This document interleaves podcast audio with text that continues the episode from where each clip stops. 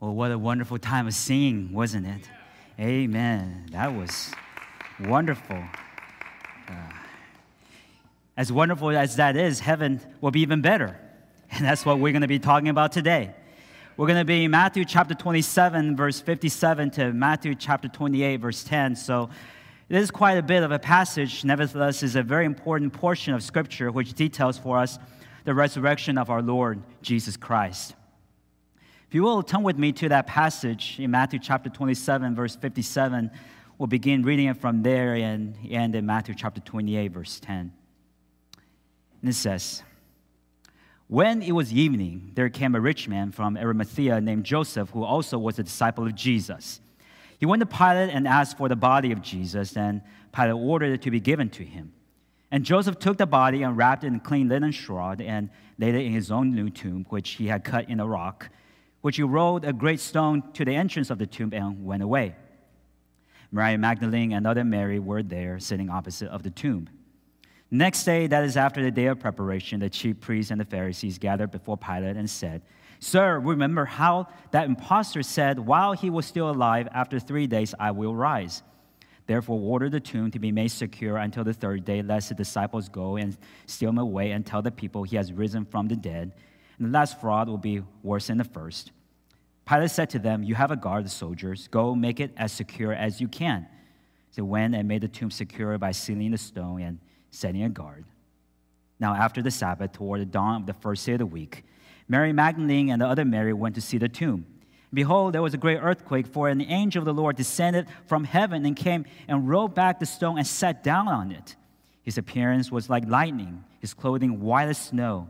For fear of him, the guards trembled and became like dead men. But the angel said to the woman, Do not be afraid, for I know that you seek Jesus who was crucified. He is not here, for he is risen. As he said, Come, see the place where he lay. Then go quickly and tell his disciples that he has risen from the dead. And behold, he's going before you to Galilee. There you will see him. See, I've told you. So they departed quickly from the tomb with fear and great joy and ran to tell his disciples, and behold, Jesus met them and said, Greetings. They came up and took hold of his feet and worshiped him. And Jesus said to them, Do not be afraid. Go and tell my brothers to go to Galilee, and there they will see me. Amen. God's word. Let's bow in the word of prayer. Our Father, we are so grateful for the Sunday morning in which we get to celebrate the resurrection of your Son. Father, without this resurrection, we are hopeless. Without this resurrection, our faith is in vain. And yet, because of this resurrection, we get to live in hope and joy and great confidence. What great news this is, Lord. We pray that your Holy Spirit would guide us and lead us this morning to understand more of your truth, to apply it to our lives. Help us, Lord, to live resurrected lives as a result of your resurrection. We thank you. In Jesus' name, amen. amen. Church graveyards were commonplace within the church in the past. In the Middle Ages, most churches have a graveyard next to them. You could sit in a congregation, look out the window, and you would see your family member or your relative there in the ground with his headstone, right there in the church graveyard. It's a great reminder of the reality of the fact that we're all going to go to ground one day. We're all going to be there one day. And that there's an eternal life to look forward to after that. This is what churches were like back in the Middle Ages. Now, as centuries rolled on through the 16th, 17th, and 18th century, church graveyards became less and less common. Some say it's because the population increased, and as a result of that, churches don't really have space for graveyards anymore. They don't have a space to put bodies of their own congregation. As a result, there are less and less of those graveyards around. Today, if you look at churches in Los Angeles, for example, in a big city like ours, you hardly will find any church with graveyards next to them. However, this was very common back in the old days, and certainly you can still find them in some small cities and some small towns in rural areas of America or in Europe. Russell Moore once said this perhaps was a favorable move. Churches are learning to use their space for the living and not for the dead. However, he also wondered, and I agree, if we're losing out something as a result of this move.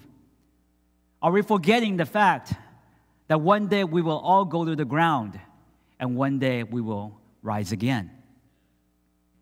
See, God has told us that we are eternal beings.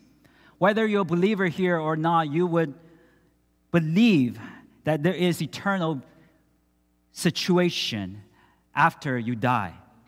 Whether you are existing in a spirit or in some kind of energy, human beings believe that there's eternality after we die because God has created us to be so. Ecclesiastes chapter 3, verse 11, it says, God has made everything beautiful in its time. He also has put eternity into the heart of man. The reason why we would consider eternity or contemplate eternity is because God created us to be such beings. Dogs, cats, other animals don't consider eternity, but human beings do. The reason why we consider eternity is because God Himself is also eternal. Psalm chapter 90, 90, verse 2, it says, Before the mountains were brought forth, or ever you have formed the earth and the world, from everlasting to everlasting, you are God. Our God is eternal God. He made us to be eternal beings. Now, as we consider this, we are considering what kind of eternality we're going to have.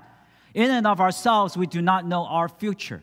In fact, in Ecclesiastes chapter 3, verse 11 says, Man cannot find out what God has done from the beginning to the end. The reason why is because God is forever eternal. Now, we're eternal, but our eternality begins at a certain point in history. God is eternal from eternity past to eternity future. He's forever eternal. And if we want to know what's going to happen to us in our eternity, we better turn to God and ask Him.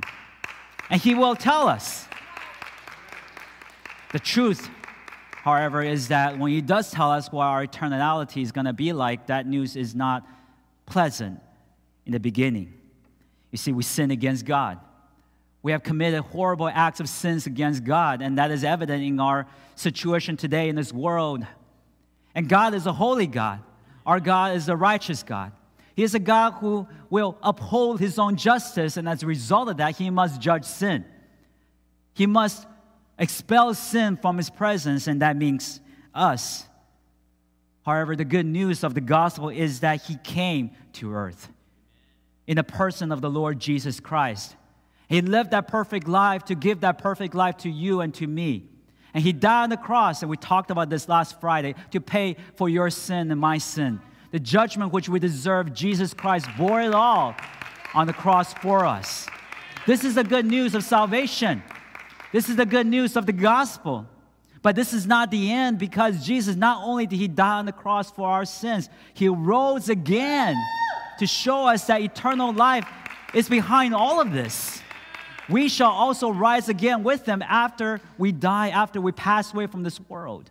Our sins are paid for, and we will be forever with God. This is a promise of salvation. This is the good news of salvation to us.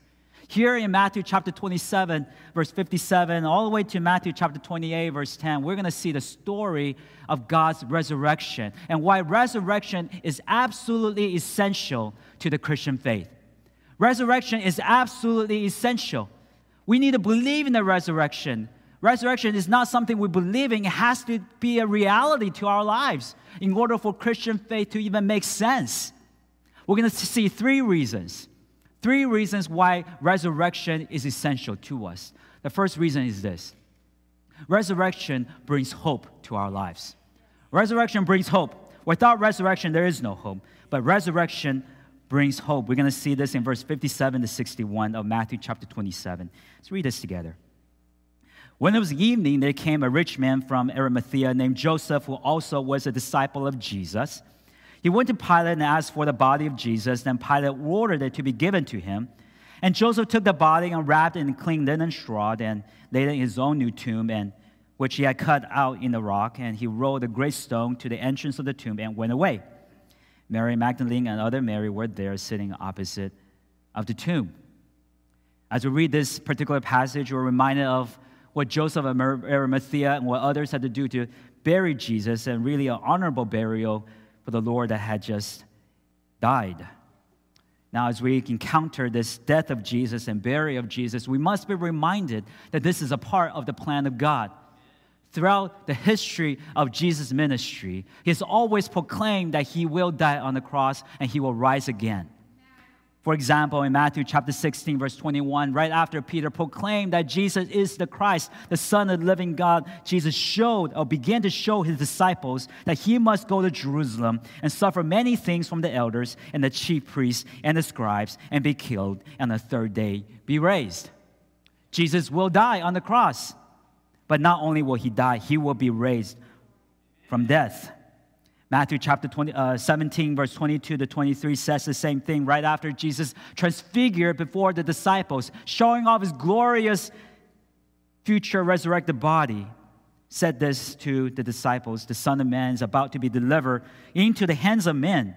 They will kill him, and he will be raised on the third day. He will die a literal physical death but then he will also rise again and again. Also in Matthew chapter 20, verse 18 through 19, right before Jesus entered into Jerusalem, where he will be crucified, he said this to his disciples See, we're going up to Jerusalem. And the Son of Man will be delivered over to the chief priests and the scribes, and they will condemn him to death and deliver him over to the Gentiles to be mocked, flogged, and crucified, and he will be raised on the third day. So both the death of Jesus and the resurrection of Jesus has been proclaimed and predicted by the Lord himself. In order for Jesus to be resurrected, he must die. He must die a complete human death. There must be no question of the fact that he died. And the Romans make sure of it. See, Jesus died by crucifixion. Romans were extremely accurate and precise in the way which they killed people on the cross.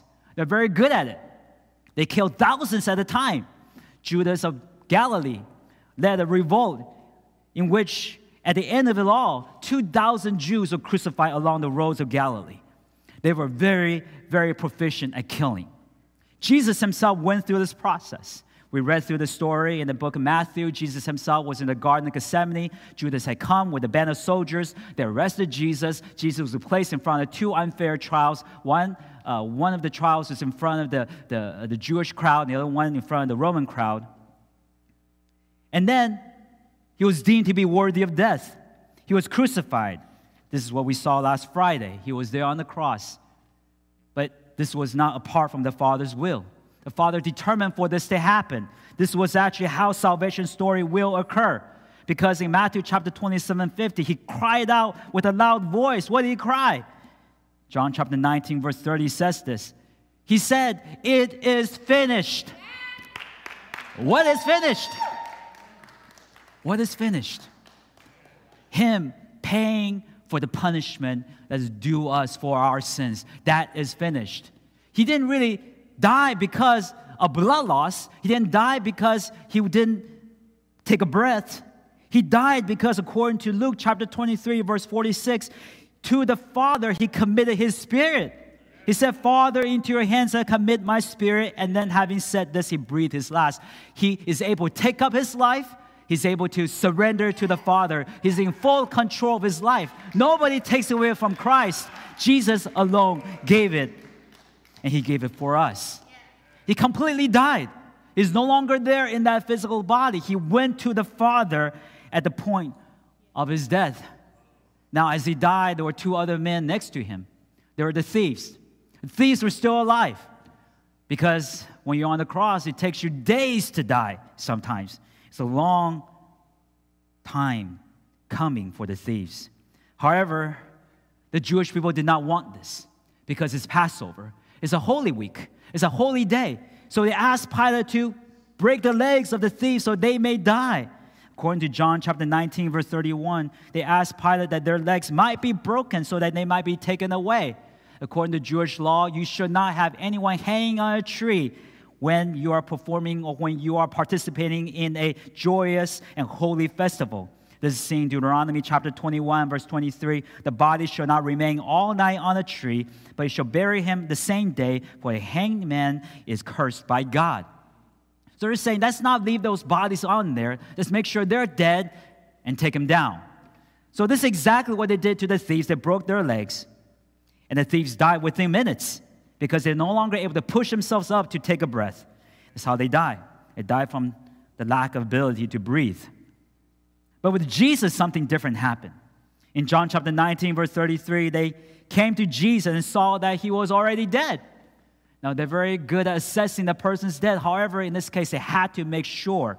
So, according to John chapter 19, verse 34, they took a spear and thrust it into the side of Jesus.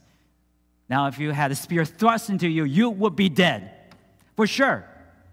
But John is even more specific on how the spear was thrust into Jesus and the depth in which the spear had reached. It says in John chapter 19, verse 34, as they, once they thrust the spear into Jesus, at once there came out blood and water. So, what does it mean? Well, if you're on the cross, you're losing a lot of blood. As you lose a lot of blood, your body will go to the state called a hypovolemic shock.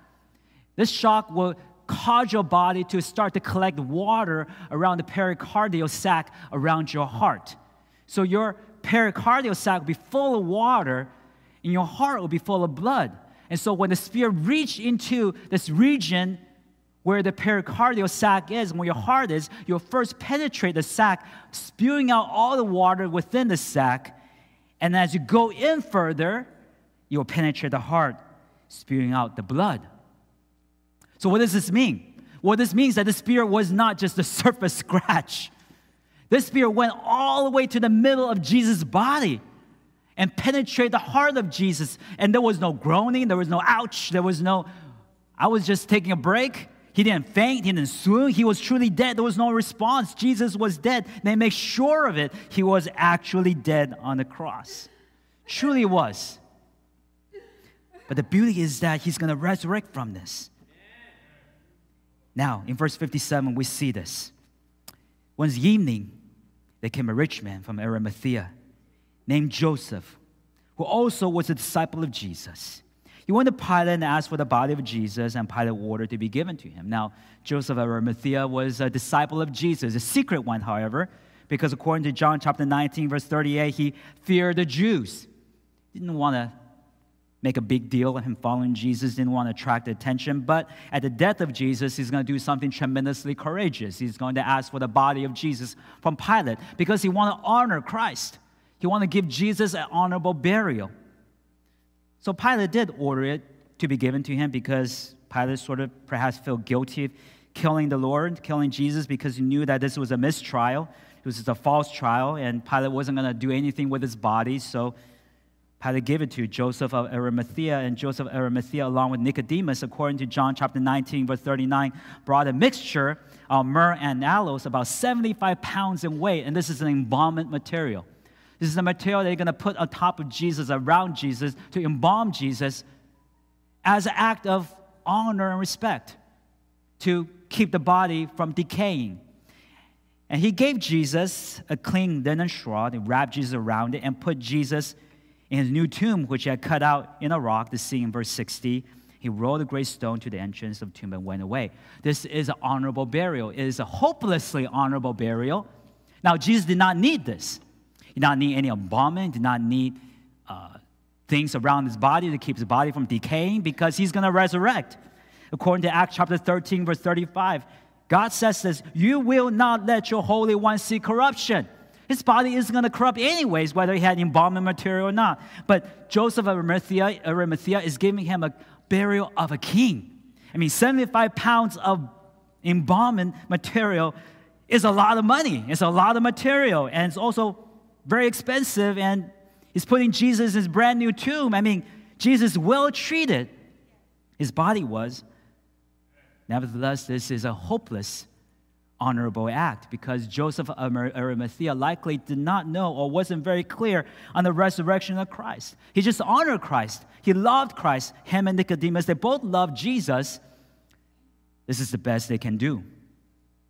This is the best that we can do with the loved ones in our lives as well. I don't know if you've been to funerals in your day. Certainly, funerals are a time which we honor the person who passed away.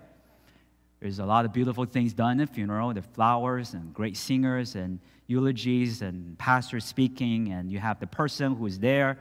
If it's an open casket, you get to see the person before the person is buried into the ground. A lot of preparation went into it. The person is prepared as well. I mean, the person had to be embalmed, not from the outside. Today's modern way of embalming is actually far more advanced than the way that Joseph of Arimathea embalmed Jesus. See, we embalm from the inside. The reason why we need to embalm from the inside is because the decay of the body actually does not occur from the outside in, but rather from the inside out because of the bacteria that's within our body. There's a lot of it if you don't believe it. There's a lot.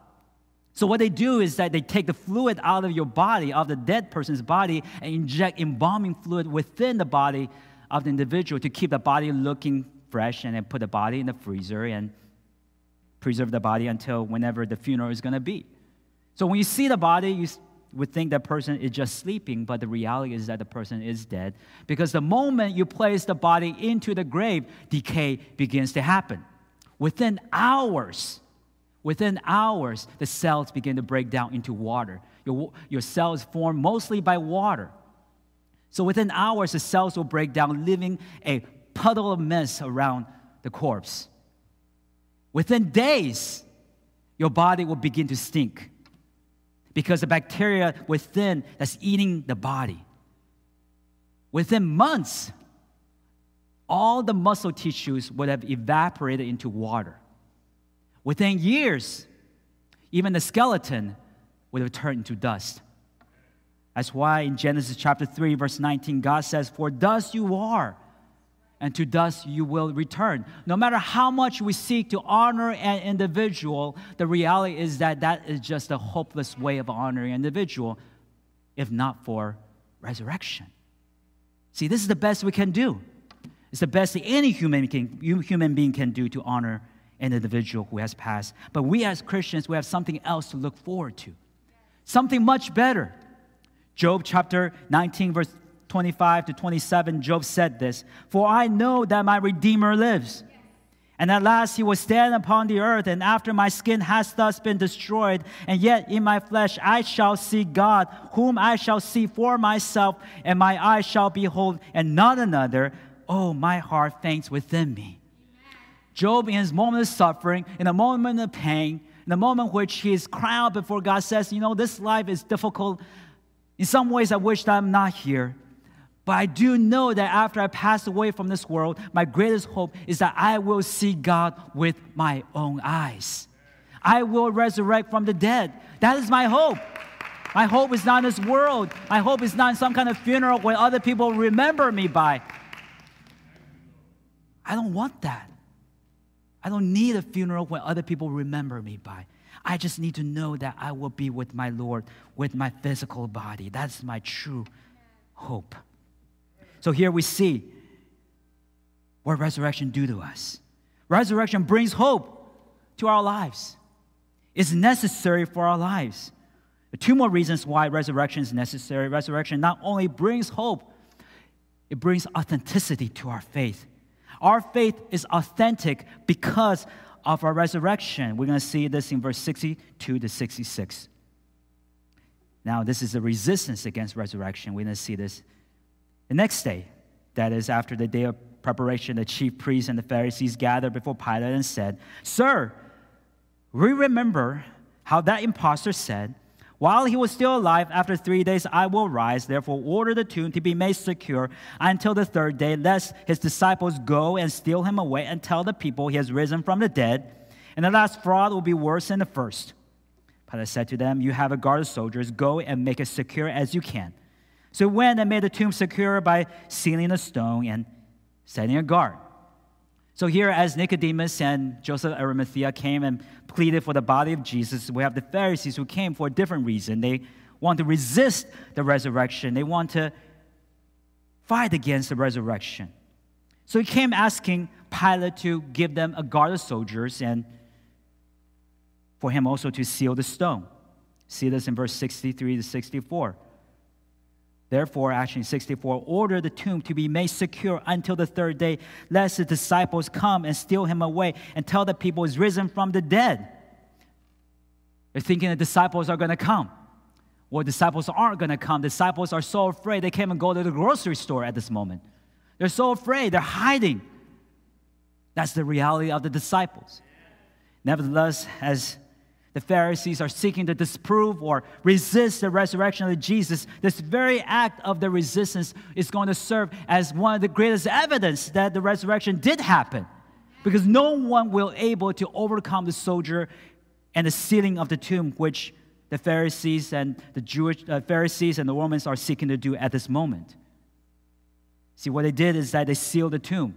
Now, the tomb was already sealed with a stone, but significantly, they are also sealing the tomb with a Roman seal. This Roman seal is going to signify anyone who breaks open the seal must be executed. So you would think twice before you break open this Roman seal. Not only is this tomb sealed with a Roman seal, a guard of soldiers are also in front of this tomb. Now, if you're a Roman soldier, you must complete your task. You must complete your task for this reason, because if you are not completing your task, you will be executed. That's what the Roman law says. If you do not do what you're told to do, you will be execute, executed. You will bet that if anyone comes seeking to steal the body, that the Roman soldier will fight to the death, not letting anyone take the body because their very lives depend upon it. So Roman soldiers are there. The tomb is sealed by a Roman seal. This is a very secure tomb. No human being will be able to open this tomb unless it was from God. God is going to open it. The very fact in God's providence, in God's sovereignty, the very fact that Pharisees resisted Jesus in his own resurrection that fact proved to be the very evidence of his resurrection. Nobody can make this happen unless it was God himself. Now, not only do the Pharisees resist Jesus in his resurrection, people are resisting Jesus in our days as well in Jesus' resurrection. I remember in 2007, there was a particular film that was pretty popular called The Lost Tomb of Jesus. Have you heard about it? It was directed by this person called Simcha Jacobovici, I believe. Simcha Jacobovici was a man who said that the tomb of Jesus was found in 1996. A Particular tomb was in Israel with ossuaries. Ossuaries are little coffins that contains the bones with the name Jesus and Mary two different ossuaries and other ossuaries also in those tombs. A very, very rich tomb, that is, because only rich people could afford it. They don't think about the fact that Jesus was very poor. But said, We found, we found the tomb of Jesus. He didn't actually die. He, well, he died, but he didn't die the death of a cross. He didn't rise again. He, he died a normal human's death. He got married to Mary, and uh, he wasn't the resurrected Lord as the Bible says. Now, this tomb was found in 1996. In 2007, they made this film. For 11 years, archaeologists did not say this was the tomb of Jesus. But this man now says he is. Why? Because tombs like these are found everywhere in Israel. Do you know the name Mary was used by 30% of the women? Everybody's Mary. I mean, it's more common than any of your names. And Jesus was used by 3 to 4% of the men of Israel more common than name Richard. And you have Jesus and Mary. It's, it's just a, a, a coincidence. Even archaeologists, the, the, the, archaeologists who found this tomb said this movie was very unserious. This is garbage work. He says this film's all nonsense. And yet, people are sensationalizing these films. They want to showcase that they found the tomb of Jesus. This film right here, The Lost Tomb of Jesus, along with the Da Vinci Code, all saying they found some relative of Jesus or Jesus was buried under this thing and Jesus did not resurrect. Why? Because it's a spiritual effort seeking to disprove the resurrection of Jesus. They're not trying to do this with the Muslims. They're not trying to do this fighting the Buddhists. They're not trying to do this with any other religion. They're trying to disprove Christianity because Christianity is a faith that fights against the very devil himself. And the devil is seeking to disprove the very fact of Jesus' resurrection to overthrow the entire thing. They knew, people knew, even devil knows that if you could disprove Christianity, you could throw the whole thing into the garbage can. You can't Paul himself said this. 1 Corinthians chapter 15, verse 14. If Christ had not been raised, and our preaching is in vain, and your faith also is in vain. It's true. Christian faith regarding the resurrection is an absolutely essential portion. It has to be believed, it has to be held clearly to our soul, to our heart. Without it, our faith is in vain because it just becomes some kind of self help process. No, believing God kind of helps you get better in life. Believing God because He will kind of improve your, your decision making process. Believing God because He will improve your relationships. That's just like Muslim, Islam, or Buddhism, or Hinduism, or any other self kind of help religion. But Christianity is not a self help religion. Christianity is a religion based on facts. It's a religion based on a very absolute reality that we will be there in heaven, and everything what you do on earth is on the basis of that reality. For example, in Matthew chapter 19, verse 29, Jesus says, Everyone who has left houses or brothers or sisters or father or mother or children or lands for my sake will receive a hundredfold and will inherit what? Eternal life. The only reason why you will forsake all, right? You will leave your house, your brothers or sister or father or mother or children or lands, is because you believe that there is a what? Eternal life. You're not doing this because it kind of makes you feel better. You're doing it because there is a resurrection that's coming, a better resurrection, which God will say to you, good and faithful servant, come into the joy of your master. You're doing it for a reality that is real. That is why Christian faith has to have resurrection. It makes our faith authentic.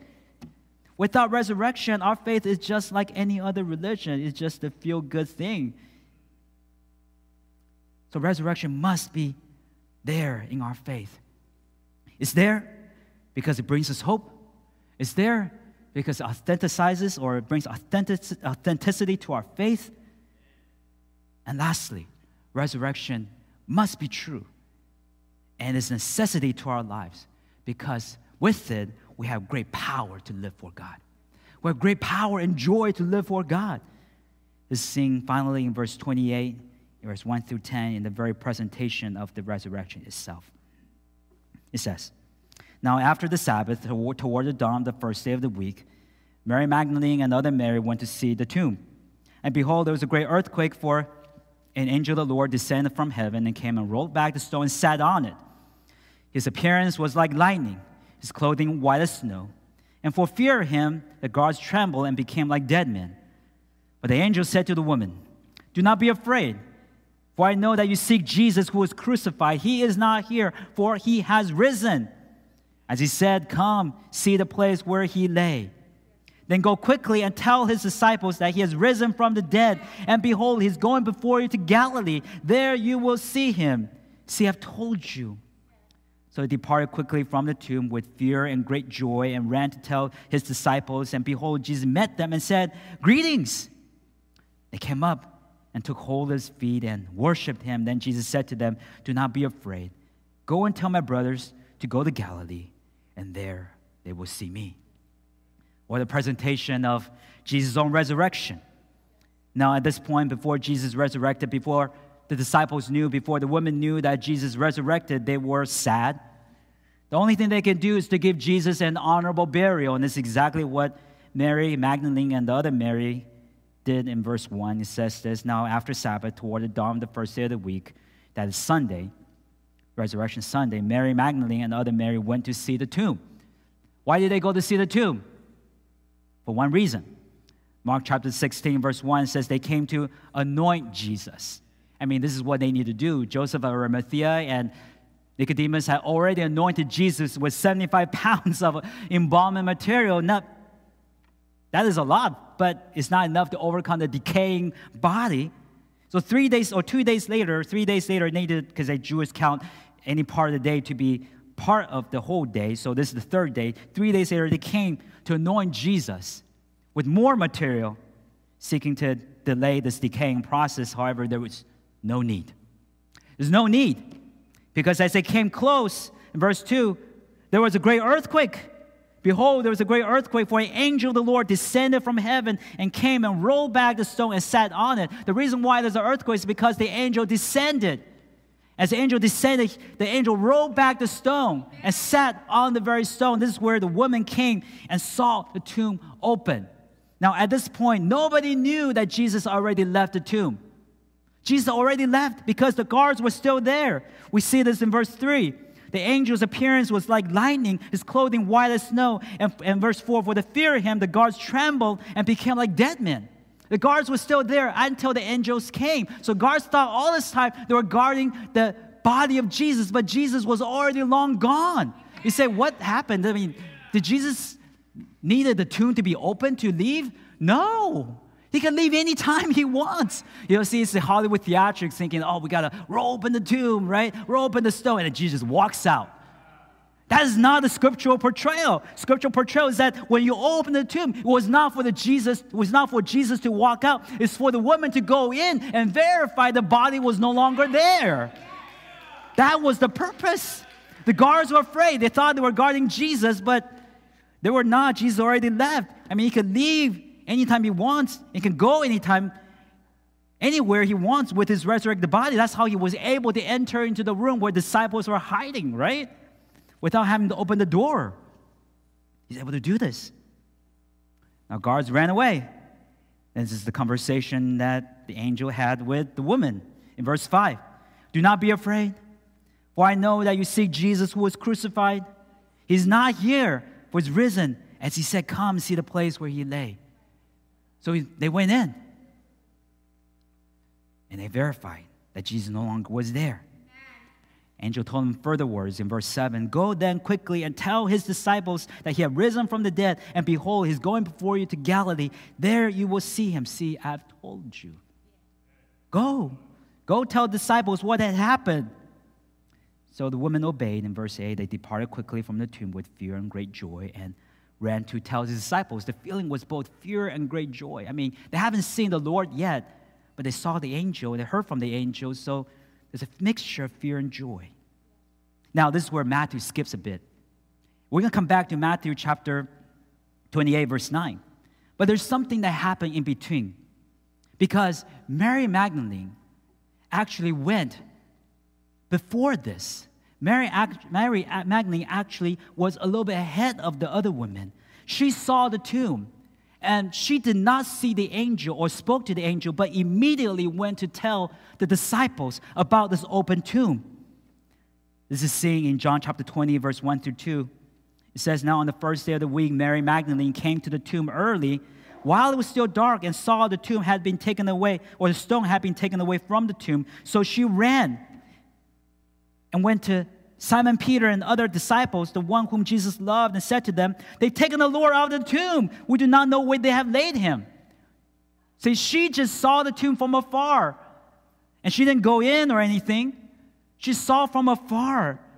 And she quickly ran to tell Simon Peter and John. And as we know the story, Simon Peter and John came with Mary Magdalene. Now, when they came to the tomb, they missed the woman the woman already talked to the angel. Angel already instructed them to go and tell the disciples, so they kind of missed each other. Disciples came, that is John and Peter, went to the tomb. Peter is scratching his head, said, Well, the body is not here. Saw the clean linen there, just well placed, the face covering there, well placed, showing that nobody was stealing the body because it would have been a mess if someone stole the body. It just seemed like whoever left really made his bed. It was a very calm environment. So they're scratching their heads, not knowing what to do, but they left, went back home, but Mary stayed. This is where the conversation between Mary and angel, angels and Jesus happened. In John chapter 20, verse 11, Mary stayed outside the tomb weeping. Stood outside weeping the tomb. And then she looked inside the tomb in verse 12 of John chapter 20, she saw two angels in white sitting where the body of Jesus had lain, one at the head and one at the feet. Now, this is a curious situation. I mean, Peter had just verified the tomb was empty, right? And nobody went into the tomb. She's outside, she's weeping, and she looked inside. All of a sudden, there are two people inside the tomb. What in the world? And she wasn't even like questioning that because she was so sorrowful. And the man there just said to her in verse 13 of John chapter 20, Woman, why are you weeping? And she didn't question, hey, How did you get in here, guys? She just told them, They have taken away my Lord. I do not know where they've laid him. What an innocent heart of love for Jesus. Couldn't even respond to this, this strange situation, but she, her heart is so filled with sorrow for the Lord that she just had a conversation with this, these two individuals she didn't even know where they came from. As she spoke to the two angels, this is where she turned around and saw another person. This is in John chapter 20, verse 15. This person said to her, Woman, why are you weeping? Whom are you seeking? And Mary, supposing this to be the gardener, said to this person, Sir, you've carried him away Tell me where you've laid him, and I will take him away. Verse 16, this man said, Mary. He opened her eyes. It was Jesus. It was Jesus. And she said, Rabboni, which is the Aramaic term. Master, teacher is an honorable term, designating this is the person you respect. She held on to Jesus. She held on to Jesus. But Jesus says, Don't hold on to me yet in verse 17 Do not cling to me. I can't stay with you yet. I have not yet ascended to the Father. But go to my brothers and say to them, I'm ascending to my Father and your Father, to my God and your God. It's at this point Mary went in joy, in confidence to tell the other disciples. And now this is where we cut back to verse 9 of Matthew chapter 28. This is with the other woman. The other women were instructed by the angel to go and tell the disciples as they were walking on the road. Jesus met them and said, Greetings. What is this? You know, the word greetings is simply a word for hi. Hi. I mean, what kind of reaction, what kind of approach is this? I mean, it's Jesus has his way of nonchalantly presenting himself after he's done a great miracle, does he not? It's easy for him.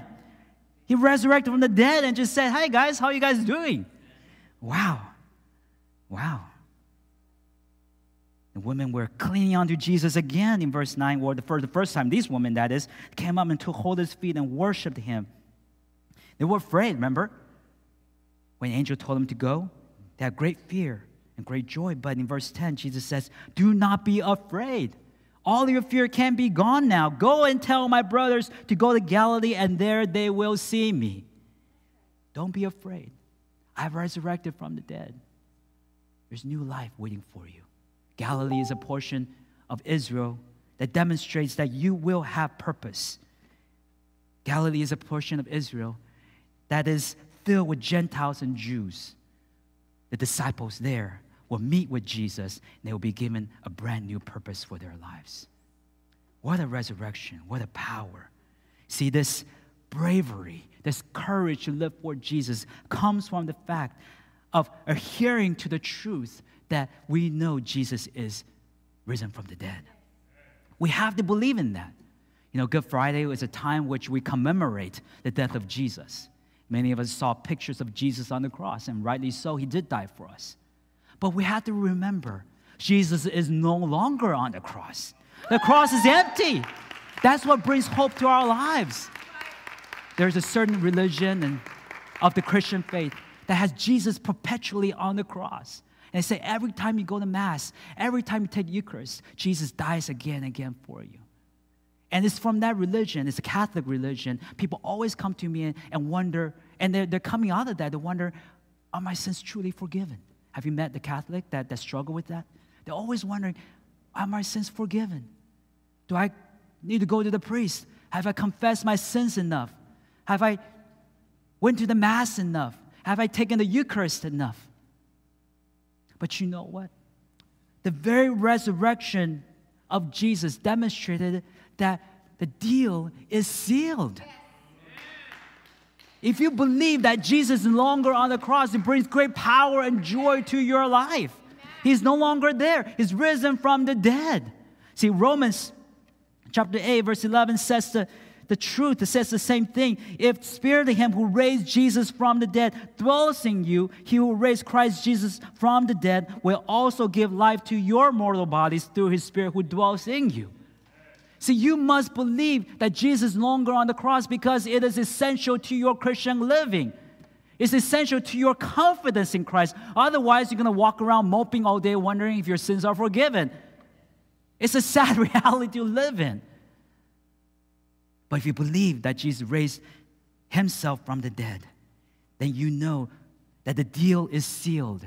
You are perfect before God, you are forgiven before God, and you will be there one day with him. It's done. And you can no longer you no longer have to look back, but you can look to the future, which is the life which God has for you. Paul says this in Ephesians chapter 1, verse 18 to 20. He wants you to know this, that you may know what is the hope to which He's called you? What are the riches of His glorious inheritance in the saints? And what is the immeasurable greatness of His power toward us who believe according to the working of His great might that He worked in Christ when He raised Him from the dead? It's great power in our living. We believe that that power which Jesus Christ utilized, that raised them from the dead, also belongs to us applies to us. This is how we can live holy lives before the Lord. You see, sometimes, so many times we think of Christianity as a gospel in which we believe that Jesus Christ died for us. It's true. But we don't talk enough about the resurrection. We don't. We don't. Resurrection is an important portion, important portion of our faith in Christ because without it, you are living in a way that is unnecessarily sinful sometimes. You see, sometimes we sin in God, we sin in our Christian life, and God forgives us, right? He forgives us. But we continue back in sin. We say, God, forgive me for the sin which I've done. God, forgive me for that sin which I've done. And you keep going back into it, not realizing that God is giving you power to overcome all that. And that power comes in confidence. It comes from the very confidence in your life, knowing that the power already is yours through Christ's resurrection. You have a resurrected life that begins today. Romans chapter 6, verse 4 says, We're buried therefore with him by baptism into death, in order, just as Christ was raised from the dead by the glory of the Father, we might too walk in newness of life. Newness of life comes from the very truth that Jesus Christ resurrected. This is where power comes from. We can be a Christian, could be a Christian that is living in such a way that you're always falling back into sin, and asking Jesus for forgiveness, yes. But you can also be a much better Christian in which you're continually living in holiness for God, in power and in confidence. This is what God wants us to do. It's how God wants us to live. Take hold of it. Take hold of it. Galatians chapter 2, verse 20, Paul says how he took hold of this. He said, I have been crucified with Christ. It's no longer I who live, but Christ who lives in me. And the life that I now live in the flesh, I live by faith in the Son of God who loved me and gave himself for me. I've already died. I'm not trusting in the flesh. I'm not even looking at my sin. I'm not even looking at my flesh. I'm not even looking at my temptations. I'm looking at Jesus his resurrected life, his resurrected body, and my confidence is not my flesh, my confidence in God who gave himself for me. And that is the power that makes me and enables me to live a life honoring to him. It's necessary. It's necessary. So you must believe in the resurrection because it brings hope to your life. It brings confidence in your life. It's through confidence that you may begin to live in a way that honors Christ. You need to have that confidence. So, three reasons why. To close why resurrection is necessary. It's necessary because it brings hope to our lives. It's necessary because it brings authenticity to our faith. It's necessary because it brings confidence and power to our Christian living. See, this gospel truth began in the garden, it ends in the garden. You remember the story of the garden in the very beginning, the Garden of Eden? Man sinned against God. This is when we realize that we need salvation from God. But now, in this very garden where the tomb is placed, there is salvation. there is resurrection from the dead. Salvation is complete. Resurrection is presented to the world. But this is not the final garden. There's one more garden to come. We witness this garden in Revelation chapter 22, verse 1 through 2. It says, The angel showed me the river of the water of life, bright as crystal, flowing from the throne of God and of the Lamb, through the middle of the street of the city. Also, on either side of the river, the tree of life, with its 12 kinds of fruit, yielding its fruit each month. The leaves of the tree were for the healing of the nations. This is the final garden, the eternal garden of heaven. It's where we're going to be. A place where there's no longer any more sickness, any more death, any more pain. A place where all of our tears and sorrow will be wiped away. This is the eternal garden. And the question I have to ask you is Are you going to be there? Amen. Where are you today? Which garden are you? Are you in the first garden, the Garden of Eden? Are you in the Garden of Gethsemane? Are you in the garden where the tomb is placed? Or are you going to be in the garden where Jesus is forever and ever? If you want to be in that garden, the eternal garden, you must believe in the resurrected Lord today. Let's pray. Our Father, we are thankful for this message of the resurrection of Jesus. Jesus, we know that our lives mean nothing without you. We know that our lives need to be resurrected. This is not just a self help kind of religion, this is a real religion with real facts. Thank you, God, that our religion, our faith in you is not just something we talk about, but is of power and glory. Help us, Lord, to experience that in our soul today. Even though this is something that we will see for all eternity, we need to see that in our soul today so that we may cling to our Savior with full embrace. We thank you, Lord. We thank you for this revelation. In Jesus' name we pray. Amen.